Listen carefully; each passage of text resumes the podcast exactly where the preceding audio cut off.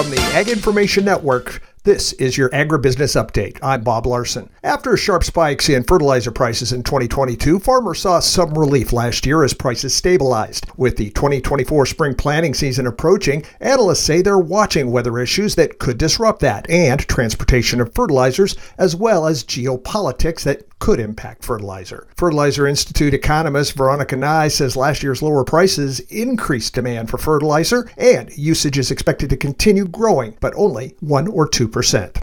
Growth Energy has submitted comments to the California Air Resources Board regarding its proposed changes to California's low carbon fuel standard. Growth Energy CEO Emily Skor says California continues to overlook a significant challenge decarbonizing millions of internal combustion engine vehicles that will be on the roads for decades. Growth Energy contends the proposal ignores plant based fuel options such as ethanol and biodiesel.